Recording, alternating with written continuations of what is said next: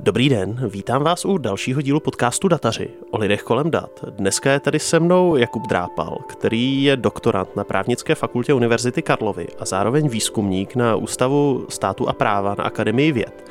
A bavit se budeme o justičních databázích a zveřejňování rozsudků. K čemu jsou nám vlastně dobrý justiční databáze?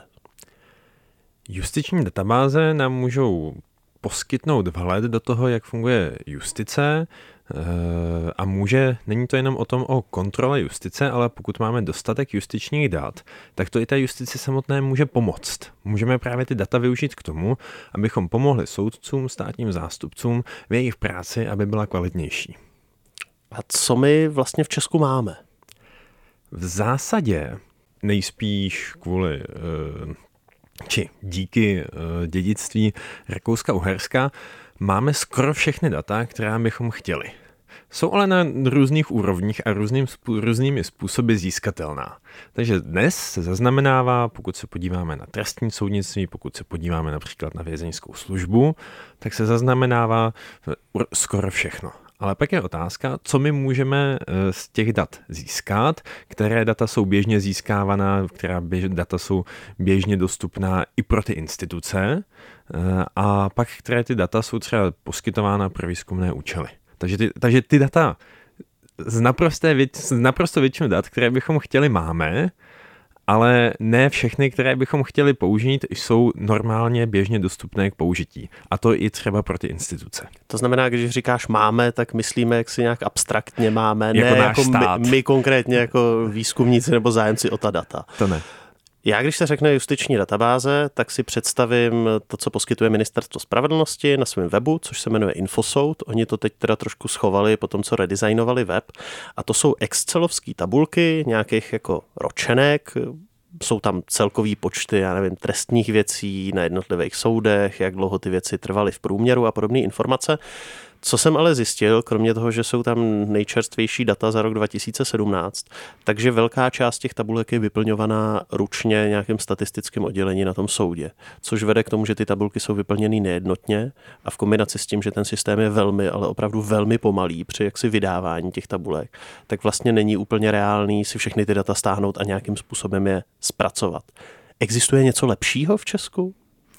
Eh, tak na té agregované úrovni zatím neexistuje. Eh, na té, samozřejmě ty data, ze kterých ministerstvo vychází, tak existují na té individuální úrovni, jako oni s nimi pracují. Eh, ty data pro výzkumné účely také existují, jsou používány v různých výzkumech, mezi nimi bylo třeba e, na iRozhlas.cz e, analyzovala délka řízení za jejich použití v trestních věcech. E, takže ty data jsou, jsou dostupné, jak jsem řekl, pro výzkumné účely a teďka na, na ministerstvu, na univerzitách, jestli budou schopni tyto agregované statistiky poskytnout trošku v lepších podobách. Uživatelsky přívětivějších podobách, řekněme. Já trošku narážím na to, že samozřejmě agregované statistiky jsou fajn, ale jenom do chvíle, dokud jak si ten, kdo vymýšlel tu agregaci, tak měl v plánu odpovědět na otázku, která mě zajímá.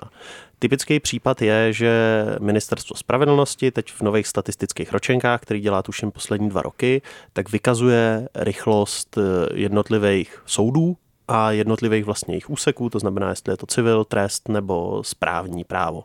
Tím, že my se hodně soudíme o informace, tak nás samozřejmě zajímá, jak funguje, jak, jak rychle je ten správní úsek v Praze.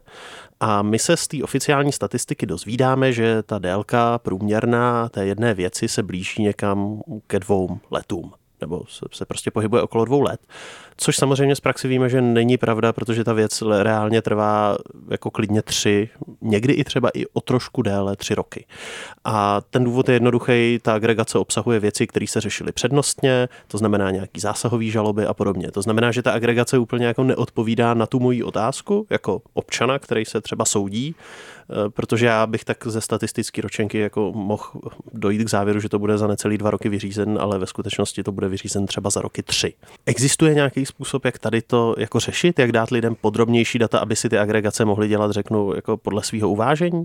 Tak tam určitě ten způsob existuje.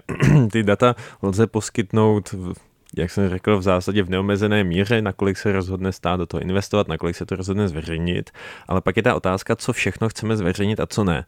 Eh, určitě mnoho, mnoho i tebe by zajímalo, jak rozhodují eh, různí soudci.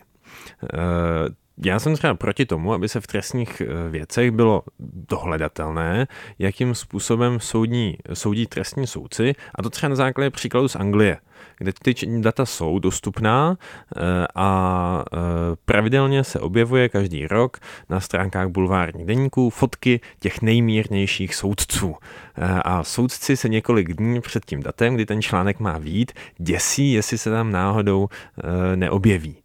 A tyto bulvární deníky se vůbec nezabývají tím, jestli bylo na místě uložit více mírnějších trestů nebo nikoliv, nebo co k tomu vedlo ale jenom jdou proti těm soudcům a řekněme poštvávají veřejnost proti ním.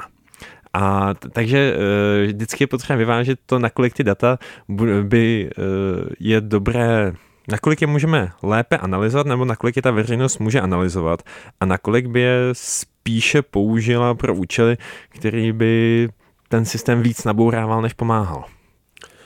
Když si zahraju na ďáblova advokáta, jasně, dezinterpretace je možná, tohle je asi ukázkový příklad.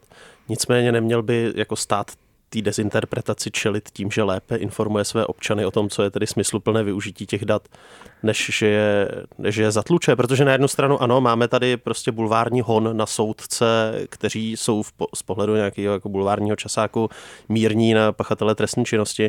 Na druhou stranu můžeme mít třeba soudce, který uh, jako naopak třeba proto, že mají nějaký rasový bias, tak eh, soudí naopak velmi přísně a ty zveřejnění těch dat tady to může pomoct jako na tady ten problém upozornit. Jo, já si myslím, že tady jako se jsme svědky e, takého uvážování od jedné strany k druhé straně, že teďka se skoro se z toho zveřejňuje málo a ne úplně přivětivým způsobem a tak jako máme ten tlak na toho zveřejnit hodně. E, a v česká společnost je obecně takže jde z jedné strany na druhou. A teďka je otázka, jestli by nebylo lepší, kdyby eh, se stát, právě univerzity, jiný výzkumní instituce rozhodly, eh, že eh, to budou zpracovat detailněji, že budou odpovídat na ty otázky, na většinu otázek, na mnoho otázek, které lidi skutečně trápí. A že by, kdyby, pokud by člověk věděl, že jsou řešeni soudci, kteří rozhodují pomalu, a že to je skutečně pečlivě analyzováno, že se s tím zabývají předsedové soudů, eh, tak eh, v tu chvíli to, to člověka tolik netrápí. A neměl by takovou, takový drive eh, potom, aby získal ty data, aby je analyzoval, aby ukazoval na ty problémy. Protože by měl dojem, že ten stát dobře funguje. Eh, stejně tak, pokud by bylo zjevný, pokud by člověk měl běžnou zkušenost, že rozsudky jsou dobře odůvodňovaný, že v usneseních jsou dobře eh, udváděna poučení a tak dále, eh, tak by neměl takový drive, aby se ty věci zveřejňovaly, aby nad tím byla dohled. Ale v okamžiku, kdy tohle není, kdy ten systém nefunguje v některých ohledech příliš dobře, tak je tam ta snaha o, to, řekněme, o tu veřejnou kontrolu, ale zároveň ta veřejná kontrola ukáže na mnoho těch chyb. A teďka si zase je otázka, jestli ten systém, tak jak je nastavený, může těm chybám vůbec předcházet. Jestli pokud dneska mám soudce, který je zavalený, tak jestli může odůvodňovat tak, eh, jak po něm bychom chtěli. Eh, jestliže eh, nemáme systém, který by nabízel u všech možností rozhodnutí, když se vezmu třeba trestní řád, pokud nemáme systém, který by tomu soudci řekl, tady je vzor, pro eh, každý jednotlivý uh, rozhodnutí, který můžeš použít a tam by bylo přednastavený, poučení tam by bylo přednastavený, uh, co tam má uvíst a bylo by to i zjednodušení té práce. Tak zase na koho jde ten, na koho bude směřovat ta kritika, to naštvání. V mnohem půjde na systém. A, ale lidi to, myslím, pochopí spíš ne tak, že to je komplikovaná věc, ale že si to přeloží a řeknou, soudci to dělají blbě. A teďka jak, to, jak tomu předejít? A jedna z těch možností je, aby se ten systém začal sám eh, proměňovat. To byla, říkala to třeba ústavní soudkyně Kateřina Šimáčková nedávno na konferenci v Brně, kde se jí ukazovalo na tom, že eh, jak v Polsku, tak v Maďarsku, předtím, než eh, řekněme, tam byla začena narušována nezávislost soudní moci, tak tam ta soudní moc měla velký problémy. A skutečně tam byly věci, které nebyly OK. Ukazovala na ně i Benátská komise třeba.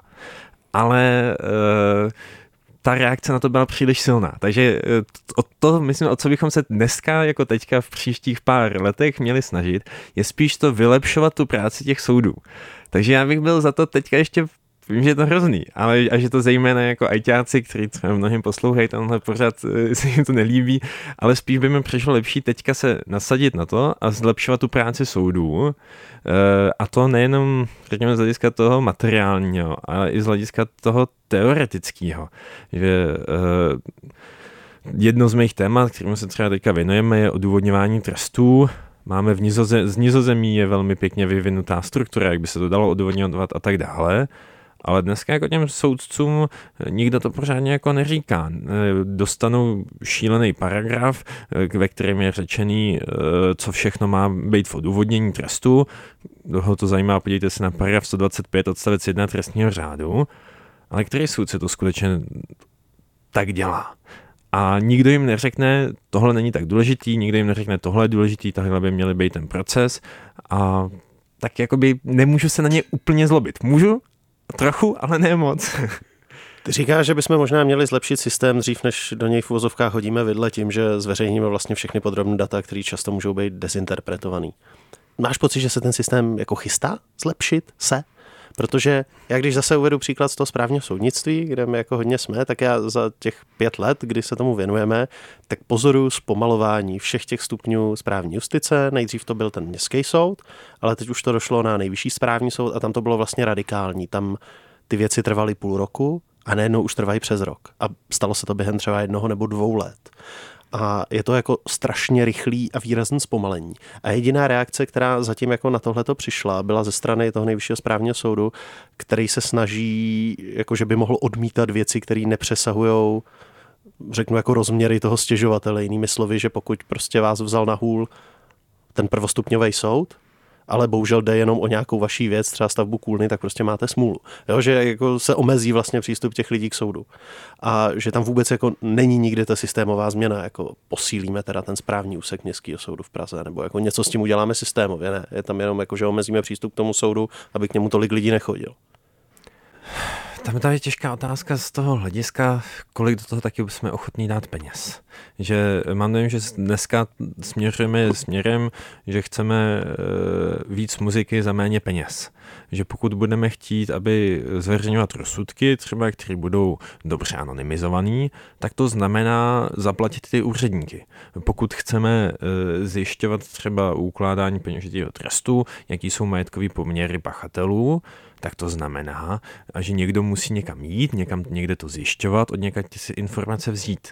A ty práce těchto lidí stojí peníze a pokud nejsme ochotní do toho systému je dát, no tak to je problém. Určitě jsou opatření, které jdou dělat i bez větších investic a určitě určitým problémem je i konzervatismus té justice, eh, že do některých, eh, přesně proč se, proč se měnit, když to funguje a když máme dojem, že to nefunguje moc špatně. Eh, ne vždycky asi justice vnímá, že by měla být odpovědná veřejnosti, takže to může být zase další důvod. Ale myslím si, že ta změna že, uh, je možná. Když se když někdy slyším, co se diskutovalo, dělo v 90. letech, tak dneska ta situace je jiná. Ta generace těch mladších právníků, kteří už dneska i uh, jsou ve významných pozicích, je zase významná. Takže kdo ví? Ještě, Já jsem optimista. Ještě je nutný dodat, my tady mluvíme o justici, to znamená všichni si představí soudce, ale zveřejňování rozsudků, zveřejňování statistik, to všechno je práce té správní části justice, která se sice jako odehrává na soudech, ale de facto je pod ministerstvem spravedlnosti. To na ní přiděluje peníze, to na ní přiděluje lidi, Jasně, předseda soudu si to pak může nějak jako poštelovat, ale on jenom pracuje s tím, co dostal ze zhora. To znamená, že to jako, je to vlastně víc problém té správní části, to znamená ministerstva spravedlnosti, nežli soudců jako takových. V mnohem to tak je eh, a je to zase o tom, eh, jak široký ten personál i na tom soudu je, jak dobře je vyškolen, jak dobře je zaplacen, jestli, když třeba teďka na Slovensku zjišťovali, jak kvalitní jsou ty data, které soudy zadávali právě do podobných statistických listů, tak došli k závěru, že ty předchozí příliš kvalitní nejsou a že z nich ani moc nechtějí vycházet. A u některých skutečností, které jsou zaznamenávány třeba v českých statistických listech, tak si člověk taky říká, nakolik jsou spolehlivé a tak se v té odborné komunitě traduje, že z některých je možné vycházet a z některých spíše ne. A teďka to je zase o tom, kdo to kontroluje. Když si tam někdo, nakolik často jsou, je kontrolováno, jak je to vyplňováno, je analyzováno, kde jsou problémy a je dávána i ten, je dávána i ten support tomu administrativnímu zázemí. A to zase je o těch, o tom, kolik do toho dám lidí, nakolik budu ochoten do toho dát ty peníze, ale je to i o tom, nakolik ty univerzity, ty výzkumníci budou ochotní do toho jít a budou, budou v tomhle vidět smysl, protože zase oni můžou pomoct i s těmahle věcmi, ať už třeba v různých uh, projektů v rámci technologické agentury České republiky. Možná, aby se v tom posluchači líp zorientovali, mohl bys jenom nastínit, jakou podobu dneska ta statistika má, co v těch statistických listech, co to vlastně jsou ty statistické listy, co v nich je? Eh, tak tam to záleží eh, na tom, čeho se to týká, jestli trestní věci, civilní věci, ale obecně eh, tam jsou ty základní údaje o řízení, o tom pak v závislosti na té oblasti, tam se do, do, podrob, do věc širších podrobností, to je třeba v těch trestních, tam jsou údaje o trestu, určité údaje o pachateli, určité údaje o tom, jaký trestní, jaké trestné činy byly spáchané, nějaké okolnosti případu, vazba a podobně. Všechno je to samozřejmě anonymizované, takže nelze eh, to spojit s žádnou konkrétní osobou. Ty jsi zmiňoval, že eh, něco by se vlastně jako, něco má smysl zveřejňovat, s něčím se musí pracovat opatrně, aby jako ta interpretace následně spíš jako nepoškodila důvěru v justici, což je velmi zásadní hodnota. Už si tady zmiňoval konferenci v Brně, která se odehrála o ombudsmanky, kde se řešilo černění rozsudků. A já jsem tady na té konferenci byl a mimo jiné, kromě toho, že tam byla celá řada soudců, jako z vrcholných soudů, byla tam Kateřina Šimáčková z ústavního soudu, eh, byl tam šéf kanceláře z nejvyššího soudu, byl tam soudce Pospíšil z ústavního soudu. Eh, byli tam zástupci nejvyššího správního soudu, třeba Zdeněk Kín a vlastně všichni tady ty jako lidi říkali, co by bylo super, co by bylo vhodné zveřejňovat, co bychom chtěli jako ten výsledek a pak tam byl politický náměstek z ministerstva spravedlnosti, který říkal ano, to je super, my bychom rádi, ale v současné době jsme jako v období rozpočtových škrtů a jasně, ale ne, nejsou na to jako peníze tak eh, je to o tom, aby se eh, rozhodlo, nebo takhle, lze zveřejnit relativně osekanou databázi. Eh, co se třeba dělá v Anglii a Walesu je, že, ty, že každý ten ukazatel se nějakým způsobem trošku rozšíří, aby nebylo třeba zřejmé, takže je tam třeba údaj ohledně předchozích odsouzení, třeba jedna až tři což je relativně dostatečné pro různé analýzy a zároveň to znemožňuje přesnou identifikaci, zejména když většina těchto údajů je eh, podobně eh, omezená. Eh, takže je, v zásadě to je na tom, aby si, aby byl, přišlo politické rozhodnutí, že se to alespoň v té omezené míře zveřejní. Eh, takže bez jakéhokoliv eh, identifikátory, který by i třeba ve spojení s ostatními údaji, které jsou dostupné veřejně, to šlo spojit, ale šlo by to. A, takže je to zase jenom o té vůli, ono to není tak náročné. Jestliže mm, existuje e, databáze, tak prostě vezmu určitý údaj, něco s ním menšího provedu, tohle udělám se 100 údaji a je to. Tohle je práce na několik dní a e, i na ministerstvu jsou schopní lidé, kteří se tomu, kteří tohle jsou schopni udělat zase relativně jednoduše. Takže je to spíš o tom, Eh, o té vůli, bych řekl. To znamená stanovit si míru té mhm. anonymizace? Mm-hmm. Ano. Eh, myslíš si, že ten, kdo ji bude stanovovat, bude schopný dohlídnout toho, zdali bude fungovat? Jde mi o to, že eh, v tom Brně právě byl i příspěvek Radima Polčáka z Ústavu práva a technologií na Brněnské Masarykově univerzitě, na právnické fakultě a ten tam říkal, že všechny anonymizace, on mluvil konkrétně o rozsudcích, ale ono se to týká hodně i těch metadat, které se k ním vážou v těch statistických listech.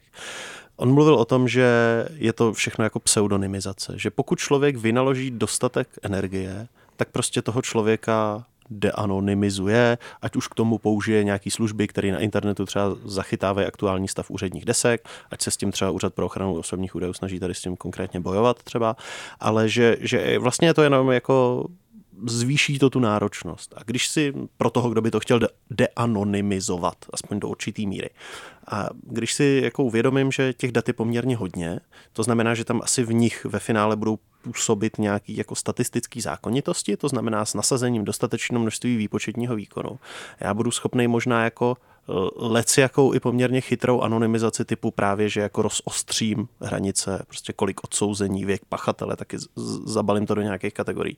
Tak já stejně ve finále to jako budu schopný do značné míry deanonymizovat a Myslíš si, že vůbec jako má šanci ten, kdo dneska bude říkat, hele, tu anonymizaci provedeme nějak, že má šanci dohlídnout toho, aby tady to nebylo vlastně možné?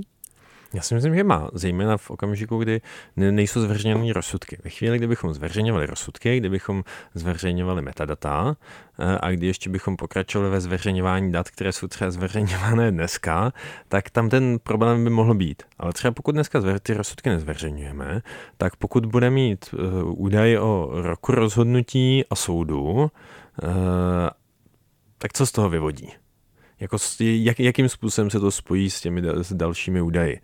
Eh, není tam spisovka, není tam datum rozhodnutí a tak dále. A teď otázka, jestli data k něčemu jsou.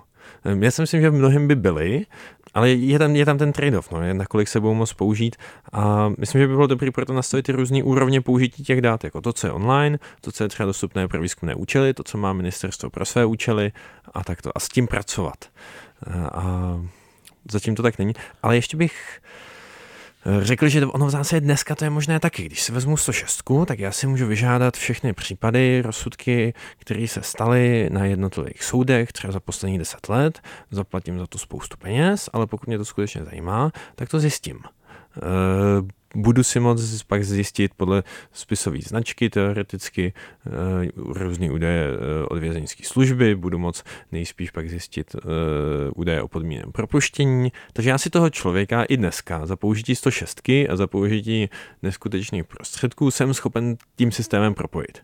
A teďka je na tom, takže nejde o to, o to nastavit ty, ty, tu, tu cestu tak, aby to nešlo nikdy, ale aby to šlo podobně komplikovaně jako dneska.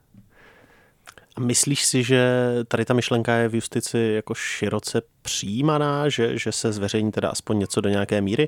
Protože zase v tom Brně i jako tady ten návrh padnul, pojďme zveřejňovat část jenom něčeho, ne třeba kompletní rozsudky, zveřejňovat jenom ty metadata a k ním třeba jenom výroky už bez toho odůvodnění, který je náročnější na černění, protože v něm můžou být nějaký citlivé informace. A reakce vlastně všech přítomných soudců byla, ale takový rozsudek zveřejněný částečně vyvolá víc otázek, než kolik jich zodpoví. A tohle vlastně nemá smysl dělat. Dokonce by to mohlo být škodlivý. Takže myslíš si, že máme do budoucna, že opravdu se to jako chystá, že začneme zveřejňovat aspoň částečně ty metadata?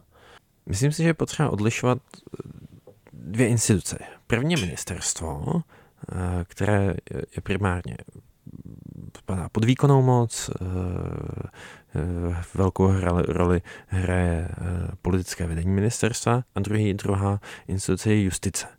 A zájmy těchto dvou se ne vždycky musí střetnout, ale ministerstvo zejména v těchto věcech má silnější pozici. Takže pokud se ministerstvo rozhodne, že to bude, tak to prostě bude. Eh, justice bude moct eh, protestovat do určitých míry, eh, no pokud to nebude připravené dobře, tak oprávněně, ale justice je ze své podstaty konzervativní.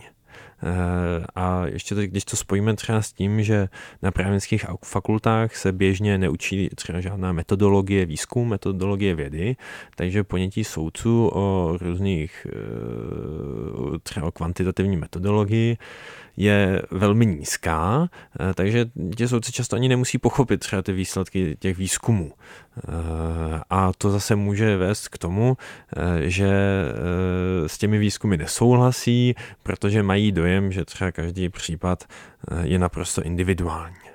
I když do určité míry individuální je, tak vždycky je podřaditelný do určité skupiny zároveň a je možné tam najít určitou schodu a určité rozdíly.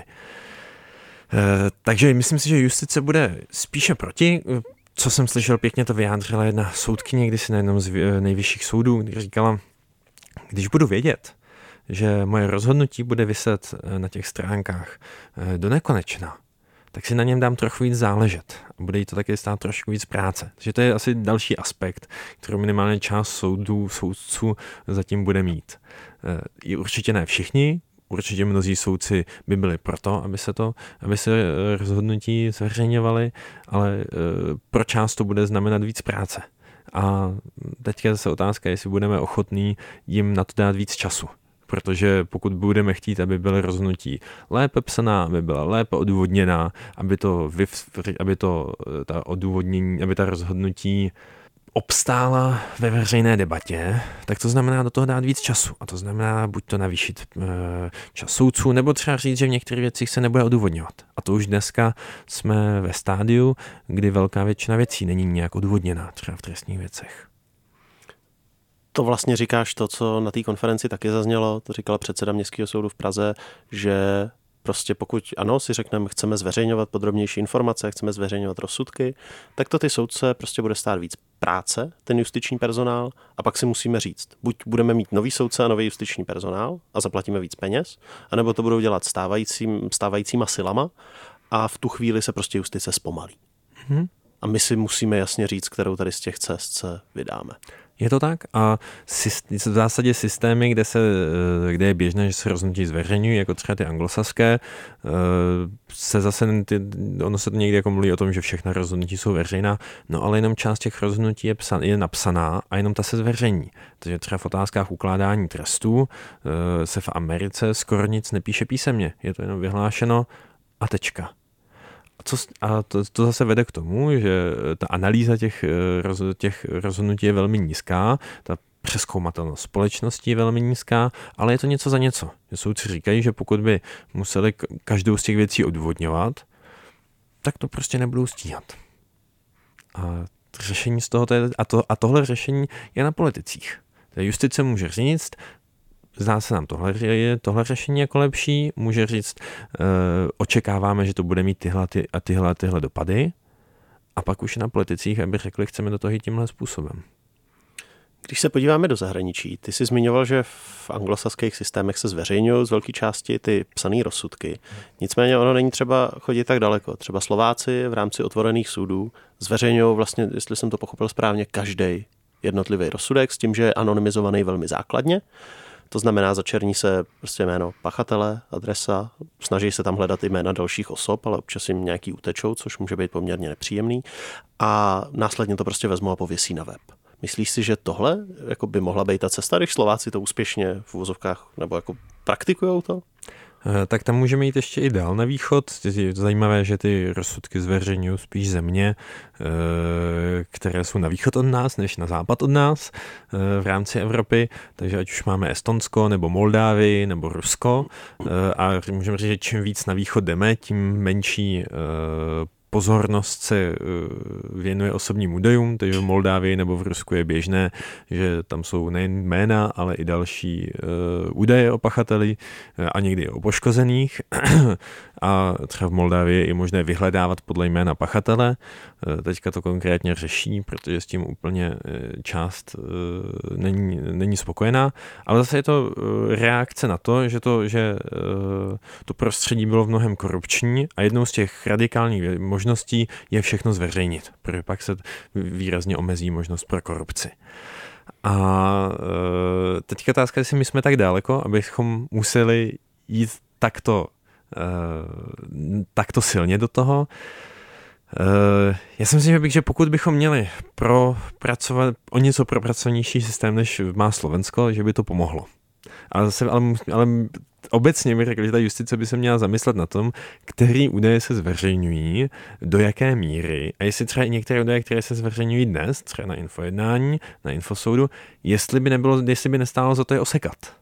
Protože jakmile zveřejňuji e, jméno a spisovou značku a jsou lidi, kteří si to ukládají, e, a poté budu zveřejňovat rozsudek a spisovou značku, no tak není už zas, tak, zas takový problém zveřejnit si, udělat si systém, který bude přiřazovat jméno k tomu rozsudku.